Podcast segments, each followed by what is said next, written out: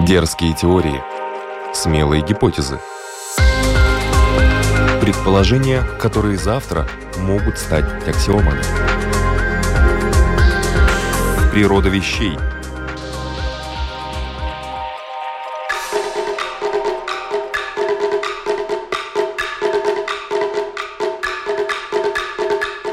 Приветствую вас, любители узнавать новое об уже известном. В эфире программа «Природа вещей». Ведущая Людмила Варинска.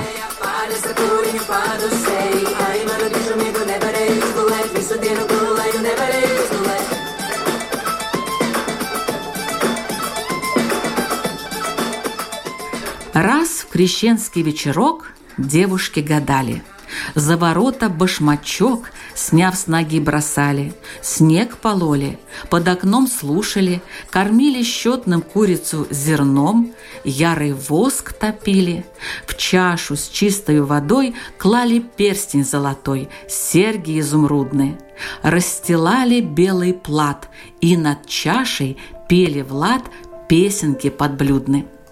Это отрывок из баллады поэта Василия Жуковского, которую он написал в начале XIX века, то есть более чем 200 лет назад. Неистребимо в человеке вера в волшебство. А где волшебство, то есть сверхъестественное, то, что нельзя объяснить никакими известными силами, там и колдовство, магия и те, кто этим занимается – Накануне Рождества желание увидеть что-то волшебное возрастает у людей многократно. Но потому и программа наша называется «Природа вещей», что здесь как раз и рассказывают о сути разных явлений и событий и про секреты волшебных фокусов.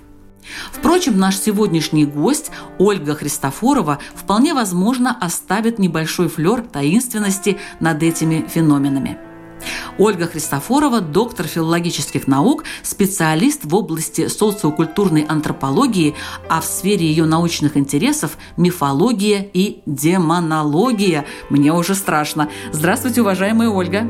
Добрый день.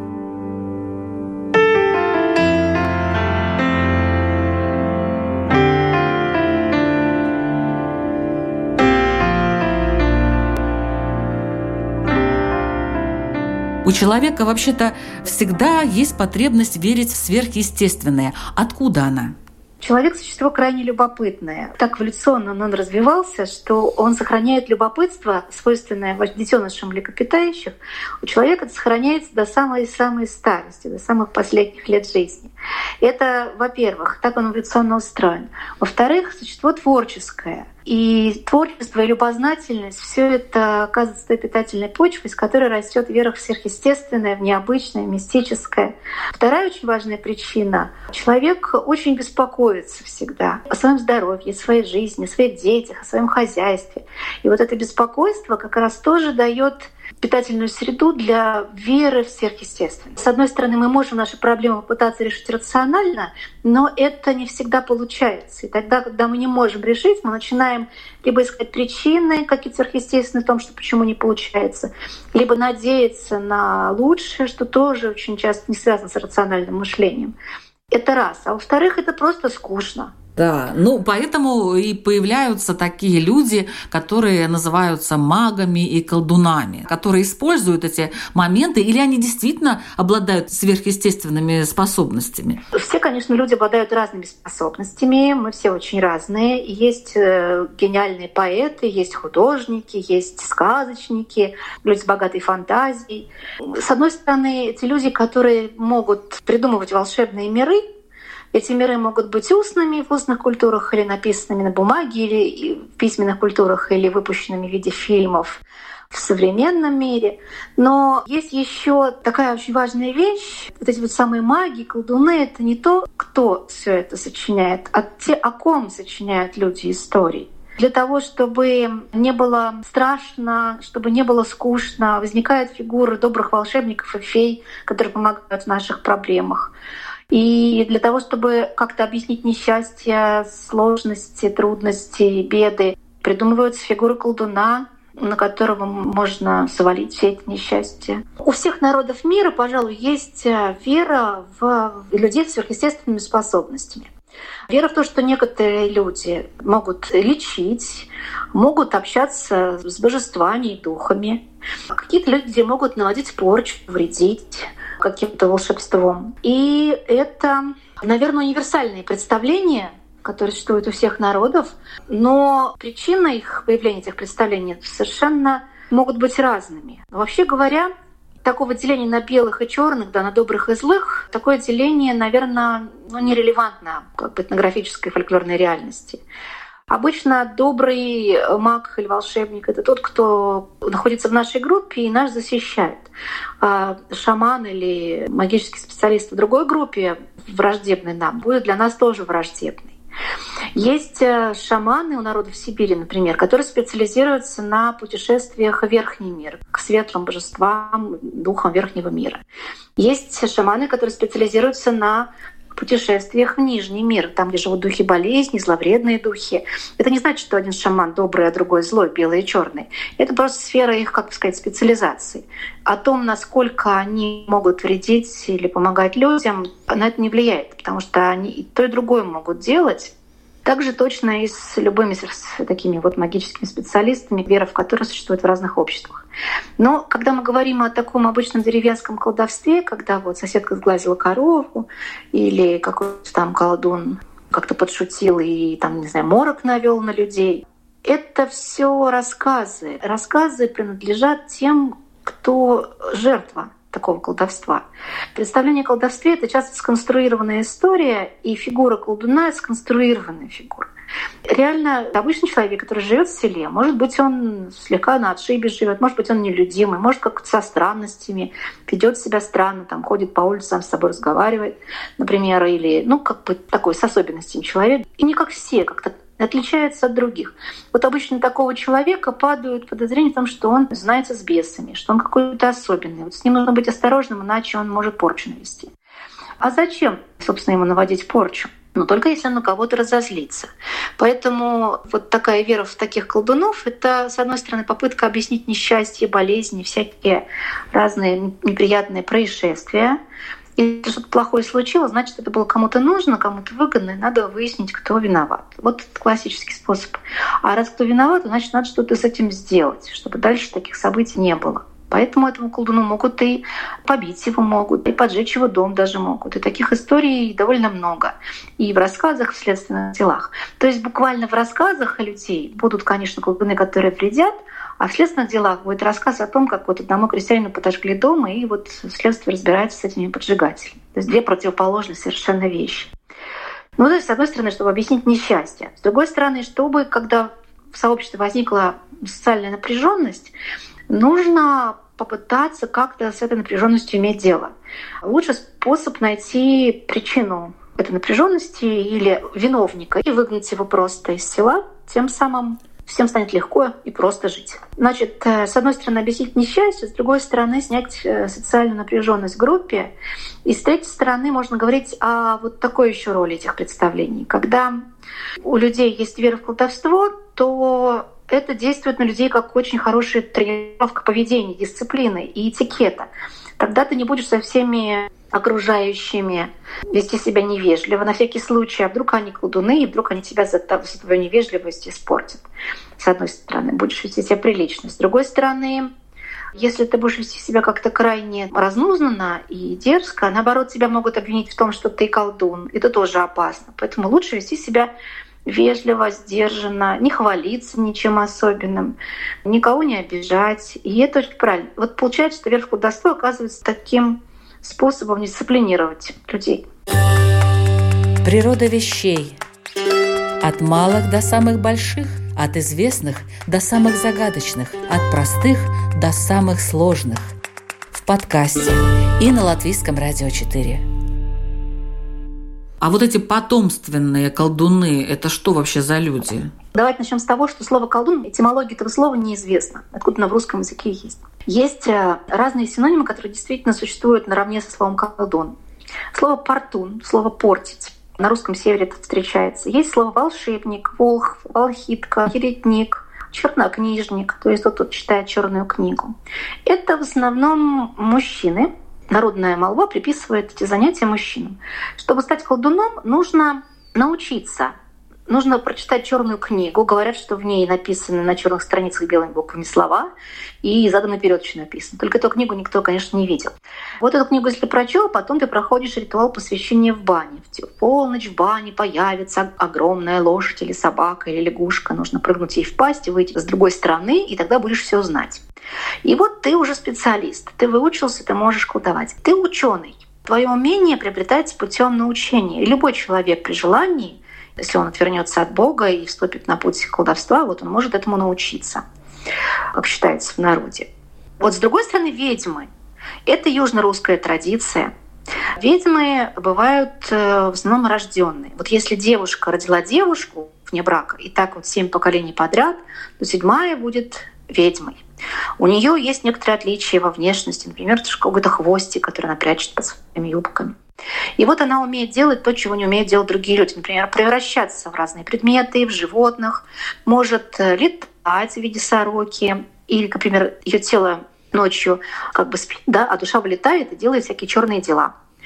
Это вот как раз врожденное умение. Это то, что у восточных славян. Вот южно-русская, украинская части, белорусская части представления такие про ведьм. Про колдунов это скорее северно-русская, части финно-угорская представление. А если мы возьмем, например, африканские традиции, вот у народа Азанде в Центральной Африке, о которых писал британский антрополог Эдвард Эванс Причард, у них очень интересные представления. Во-первых, они все время верят в колдовство, у них все происшествия, включая смерть пожилых людей, все объясняется колдовством. Потому что в идеале человеческая жизнь должна быть прекрасной, благополучной. Если что-то плохое, болезнь, несчастье, это точно какой-то колдун тут примешался. И у них считается, что каждый человек может родиться особенностями. Это что-то в районе кишечника. Есть такой особенный орган, внутри которого находится такая вот субстанция особая. Она как раз и может причинять вред. Вот если колдуна разозлить, эта субстанция в его кишечнике начнет как-то становится горячей, таким образом как бы выходит невидимым образом, причиняет вред. И тогда на человека, на которого разозлился колдун, может напасть слон на охоте, или он может там подскользнуться и упасть на ровном месте. Вот такие всякие истории происходят. И когда человек умирает, Азанде большой специалист в патологоанатомии, потому что они начинают выяснять, был ли человек колдуном или не был колдуном. И вот выясняют, было ли у них в кишечнике такое образование или не было. Не обязательно для этого человека изучать изнутри. Они еще и при жизни человека, предполагаемого колдуном, совершают разные оракулы, такие гадательные процедуры. С помощью оракулов выясняют, да, нет. Например, берут муравейник, термитник, туда засовывают палочку, говорят, если этот человек колдун, то пускай муравьи эту палочку не тронут. А если он не колдун, пускай они там съедят кору на этой палочке. Потом приходят через день и проверяют. И таким образом, с помощью таких вот «да-нет» гаданий, самых простых, элементарных, делают выводы о колдовстве. Вот это получается тоже врожденное колдовство. А поскольку ничему человек не учится, а имеет в себе эту вот особенность. Также точно и дурной глаз. Вера в дурной глаз или то, что называется по-русски «сглаз», эта вера распространена довольно широко, хотя не во всем мире. Она распространена в так называемом церковном средиземноморском регионе. Это страны Средиземноморья, и, в общем-то, рефлексы очень широко распространились. Это включая испаноязычные страны и англоязычные страны Америки. Это и Европа вся, и Россия, отчасти и Азия, хотя там в меньшей степени это распространено. Считается, что у человека может быть дурной глаз. Он может быть не такой, как у всех. То есть в России это будет местности, где живут светловолосые люди, это будет человек с черными глазами, а где-нибудь в Турции, где в основном все черноглазые, это будет человек с голубыми глазами. И вот этот человек причиняет вред только одним глазом, потому что через глаза проявляются его негативные социальные чувства — зависть, ревность, неприязнь. Ровно эти чувства как бы через глаз, как через некоторое оружие, что ли, передаются и действуют на людей. Примерно подобным же образом есть дурной язык у народов Азии. В Монголии, в Тибете. Есть люди, по представлениям тамошним, которые могут дурным языком причинять вред. То есть проклятие буквально произносить, харал, например, по-монгольски. Харалчи, человек, умеющий проклинать, что-то такое произнесет, и может что-то плохое случиться. А вера в дурной глаз там распространена в меньшей степени. А в Америке, допустим, а, у индейцев Вообще сейчас в Америке есть у нас есть Мальдеоху, это испанское название, Мальдочу итальянское, Эйл Ай английское название для дурного глаза. Если говорить о традиционной индейской культуре, то там, конечно, тоже есть представление о колдовстве, они практически у всех народов на Земле есть. Но поскольку они в меньшей степени есть у охотников-собирателей, а в большей степени у земле... оседлых земледельцев, то у охотников-собирателей, какими были индейцы до прихода европейцев, ну там были земледельческие группы, конечно, но в то же время все таки вера в колдовство там была ну, не так развита, как у народов Европы, например, земледельческих народов Европы а, или земледельцев Африки или народов Северной Африки. А у индейцев Южной Америки, Северной Америки был распространен шаманизм, шаманские практики, так же точно, как и у народов Сибири. Не сколько колдуны, сколько шаманы. Но шаманы — это не какие-то воображаемые фигуры, как колдуны. Это вполне такие важные общественные деятели, можно сказать, такие важные ритуальные специалисты, которые отвечали за благополучие всей своей группы, совершали определенные ритуалы, и, в общем-то, помогали решать проблемы. Больных лечили, роженицам помогали в случае тяжелых родов, обращаясь к духам и доставляли бездетным семьям души детей, помогали в охоте, в скотоводстве и так далее. Вот такие ритуальные специалисты. А уж вокруг них существовали, конечно, легенды о том, что вот этот шаман такой опасный. Ну, как про любых важных деятелей существуют слухи, сплетни, толки. Только у нас слухи, сплетни в нашей культуре касаются ну, каких-то особенностей личной жизни, может быть. А в тех обществах тому же еще и о магических способностях очень любили рассказывать.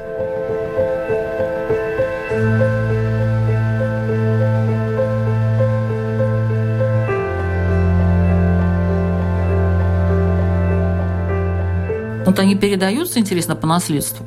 Или это просто, как говорится, ремесло, которому обучили следующее поколение? Как, знаете, вот колдунья в десятом поколении предлагает вам там что-то там такое. Тут думаешь, ну, раз уж десятое поколение, то, извините, наверное, там уже все серьезно. Если мы говорим о шаманах, то все способности шаманов — это на самом деле то, что его духи избрали на роль посредника, медиума такого между людьми и духами. И духи сказали, вот этот человек будет шаманом. Потом он, конечно, по рассказам, по легендам, этот шаман когда умирает, его духи приходят к какому-то из его внуков, например, ну или детей, ну какому-то из его потомков, хотя не обязательно. Не обязательно. Они могут прийти, эти духи, избрать кого-то другого на эту важную общественную роль. Но это как бы такие рассказы. На практике же, что мы наблюдаем, что в семьях шамана внуки, дети, они находятся при своем отце или деде, они смотрят, наблюдают, учатся. Кто-то с ранних лет уже начинает. Но лучше, чем другие люди, знать всю вот э, кухню, что называется, шаманских практик. И это, конечно, влияет. Они становятся более подготовленными. С другой стороны, для этих шаманов не учение важно, а то, что духи сами приходят, и человек испытывает что-то такое, которое странное состояние, которое называется шаманской болезнью. Такой шаманский искус, духи искушают, требуют служения себе. И, в общем, в результате каких-то потом посвящений, особенных ритуалов, человек становится шаманом после такого периода шаманской болезни. Но это, опять же, какая-то страна, как бы нарратив, с одной стороны, с другой стороны, некоторая вот все таки практика. Потому что в рассказах мы сейчас встречаем одно, рассказы мифологизируют нашу обыденную жизнь. Вот в этой мифологической реальности то, что происходит, немножко отличается от того, что мы наблюдаем в нашей повседневной мирской реальности. А если мы говорим о русских, скажем, таких бабках, знахарках, то тут немножко другая история. С одной стороны, у нас есть ведьмы колдуны, как такие фигуры, которым приписываются несчастье, все проблемы. С другой стороны, есть знахари, которые часто воспринимаются как люди очень правильные, потому что они вот божественными молитвами лечат. На плохое ничего не делают, только лечат, только помогают, никак не колдуют. Это фигуры тоже очень важны деревенские специалисты медицинские. Когда медицины не было или медицина была недоступна крестьянам, то вот такие знахарки были единственными лекарями. Ну, это чаще были женщины, хотя не обязательно были быть мужчины. Что происходит, когда человек лечит такими способами? Он, во-первых, знает травы, знает специальные формулы, молитвы, заговоры. И вот с помощью них он и лечит. Чтобы этому всему применять, нужно учиться, конечно. И обычно там бабушка учит свою внучку, передаются по наследству, но не уже не какие-то духи-помощники передаются по наследству, как с шаманом, а передаются по наследству умения, навыки, знания, технологии лечебные. Народный такой институт, ординатура потом медицинская. Это как раз то, что потом в рекламных объявлениях об оккультных услугах вот эти представления люди используют. Это такой маркетинговый ход – когда ты хочешь объявление подать в газету, чтобы к тебе люди приходили, обращаясь за какими-то магическими нуждами, то ты должен себя представить. Как ты себя представляешь? Конечно, что ты наследственный, что ты деревенский, что ты, во-первых, имеешь отношение к христианской церкви, поэтому ты будешь в платочке, там, со свечечкой, и называться будешь каким-то таким русским именем, например, таким деревенским лучше, и будет подчеркиваться твоя связь с деревенской традицией, свой наследственный дар. И еще будет подчеркиваться, что ты обязательно поможешь, и обязательно денег ты не берешь, и все прям практически бесплатно. Все это будет очень важным работать, потому что существует представление, что вот эти настоящие знахарки денег за свою работу не берут, вообще плату не берут. То есть кто что принесет, ну и хорошо. А так никакой стандартной таксы за лечение быть не может. Это как бы один из критериев правильной настоящей знахарки. Чем и пользуются люди в коммерческих оккультных услугах. Природа вещей от малых до самых больших, от известных до самых загадочных, от простых до самых сложных. В подкасте и на Латвийском радио 4.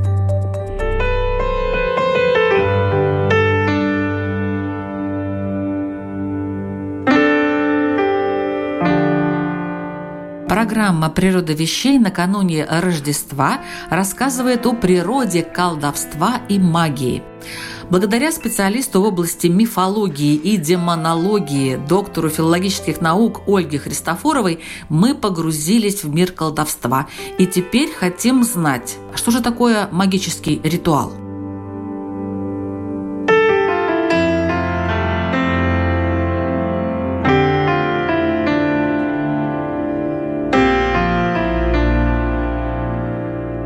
такое магический ритуал и как действует магия, а действует ли она вообще? Замечательный вопрос. С одной стороны, с точки зрения рациональной науки, мы, безусловно, скажем, что магия никак не действует и действовать не может. С другой стороны, с точки зрения человека, который верит в магию, она, конечно, действует. А если она не действует, это не потому, что она в принципе не действует, а потому что что-то помешало, например, или что-то было неправильно сделано, или какое-то сильное было противодействие. Поэтому человека, который верит в магию, разубедить совершенно невозможно. Но дело не только в том, что он так упорно верит в некоторое такое заблуждение ума, какой считали магию ученые и считают до сих пор.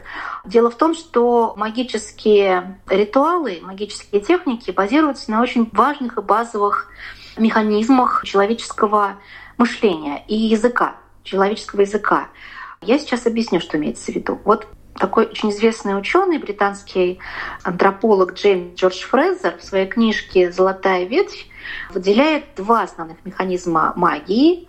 Это магия гомеопатическая или магия подобия, когда вещи похожи друг на друга, и можно действовать на одну вещь и тем самым будет воздействие на другую вещь, похожую на первую.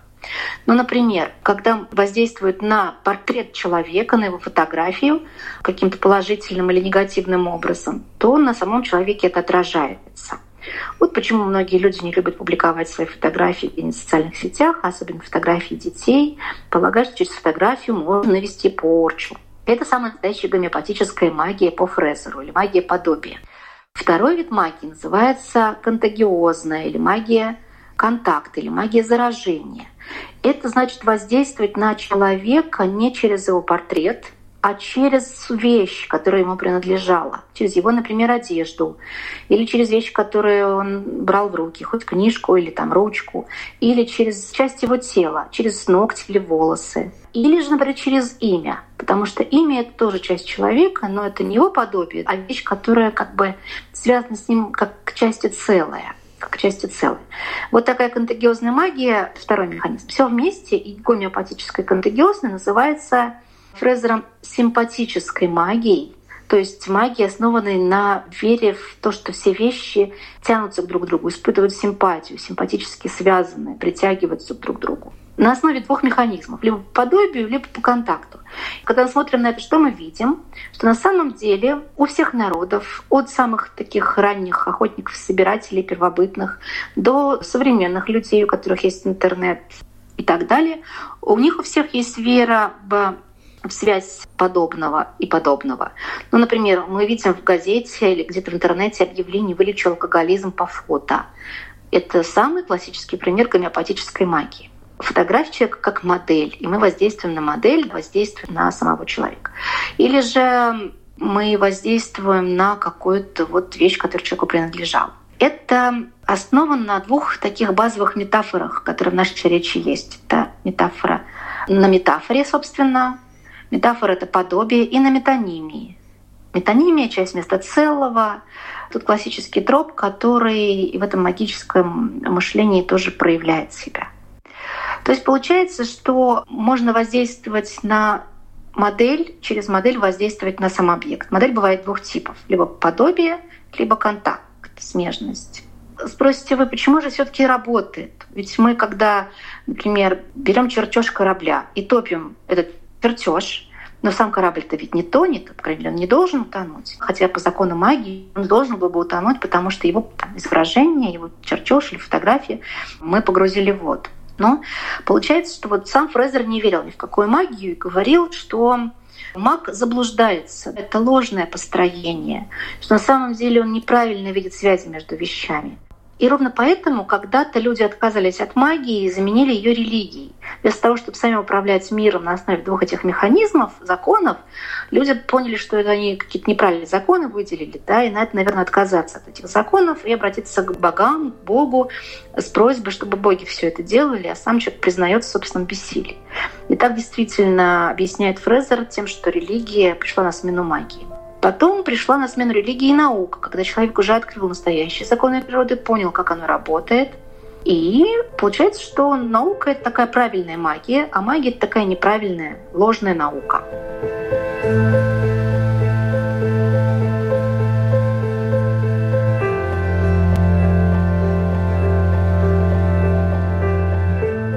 В какие периоды в обществе проявляется особая необходимость в магических ритуалах и вера в магию и колдовство? Какие факторы на это влияют? В обществах, как известно, бывают разные. Бывают периоды благополучного существования периоды всяких потрясений экономических, социальных, общественных. И, с одной стороны, когда общество основано на ритуальной жизни, когда ритуалы сопровождают жизнь какого-либо сообщества всегда, то магические вот эти ритуалы, то есть ритуалы общения с божествами предполагают всегда. А в период каких-то общественных потрясений мы встречаем специальные ритуалы, которые призваны каким-то образом нормализовать ситуацию, устранить все дурное влияние, и чтобы все благополучно, хорошо и здорово жили. Это на уровне всего социума. А если говорить об отдельных людях, об отдельных семьях, то часто бывают всякие несчастные происшествия. И магические ритуалы, особенно ритуалы исцеления, ритуалы, призванные устранить какую-либо климатические проблемы, засуху, они всегда были и на протяжении всей даже, допустим, в обществе все нормально, там нет войны, нет голода, нет бескормицы, нет неурожая, в какой-то семье все равно же люди болеют или что-то плохое происходит. Тогда и обращаются в основном к магическим ритуалам в ситуации каких-то проблем, личных или общественных. То есть не верят в медицину, в науку?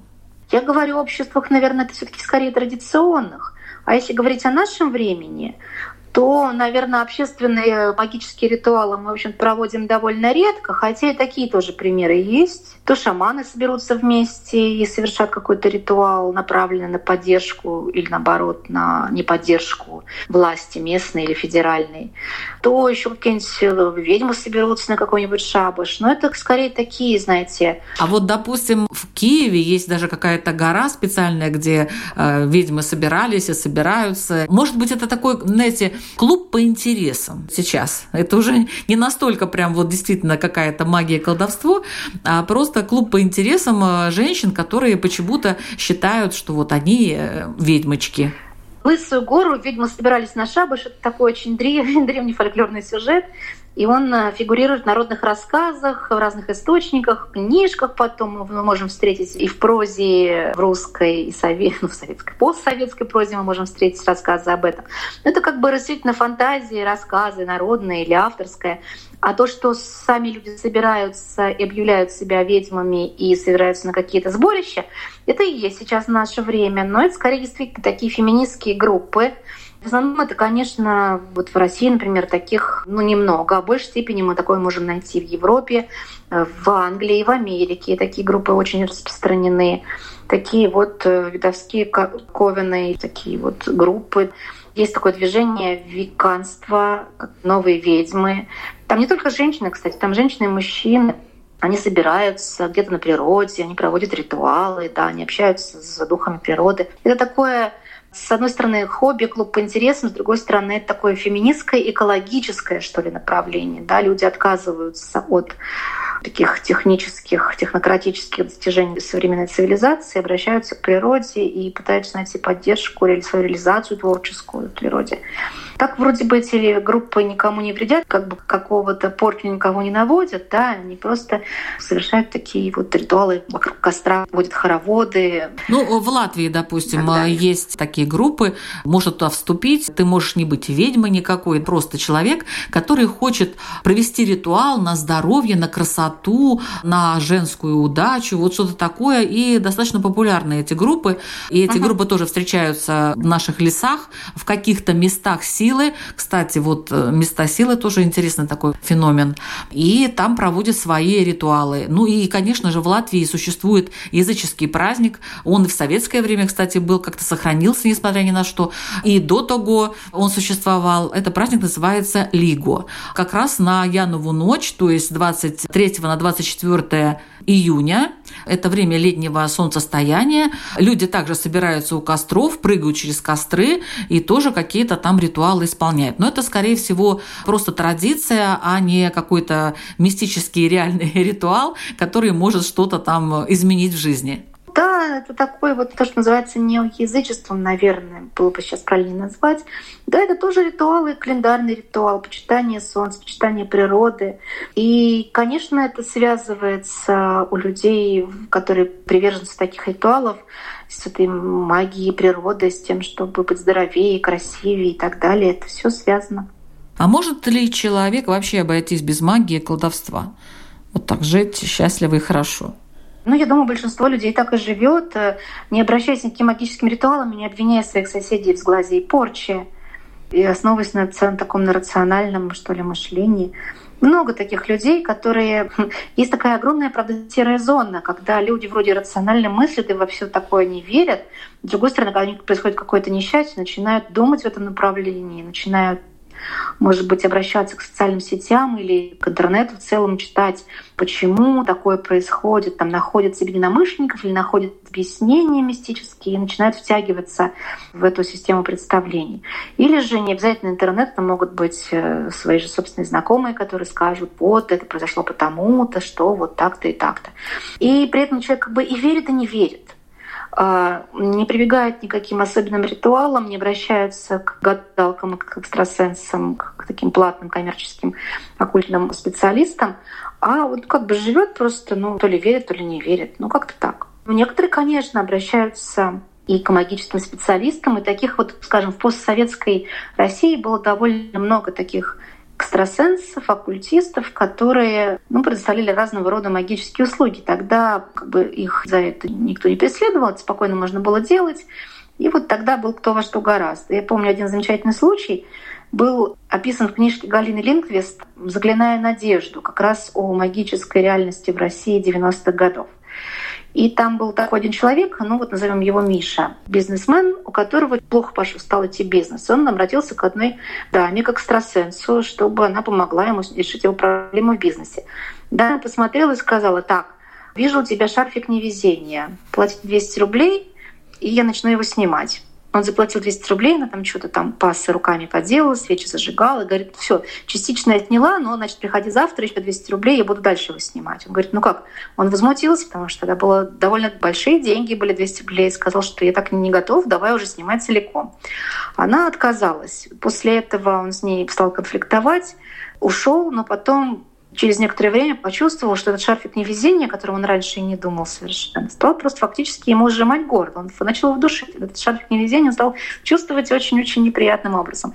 Думал, что же делать и как быть. После этого все таки решил обратиться к другому специалисту. И тот специалист его шарфик невезения, конечно, моментально убрал. То есть на самом деле речь идет о таких, а, ну, такой, что ли, психотерапии которая окружена вот таким количеством атрибутов, которые немножко выходят за пределы медицинского сеанса или около медицинского сеанса, а как бы добавляют некого такого магического антуража, чтобы тоже сильнее все надействовало на человеческое сознание, человеческую психику, через желания, через страхи, через надежды.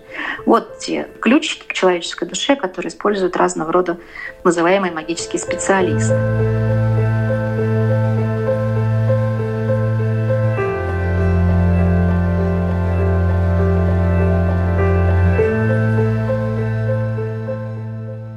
Слушали программу «Природа вещей», подготовленную Латвийским радио 4. Над ней работали Людмила Вавинска, Ингрида Бедела и Кристина Золотаренко о природе колдовства и магии, о том, почему люди продолжают верить в чудеса, несмотря на все достижения науки и техники, очень увлеченно рассказывала доктор филологических наук, социальный антрополог Ольга Христофорова.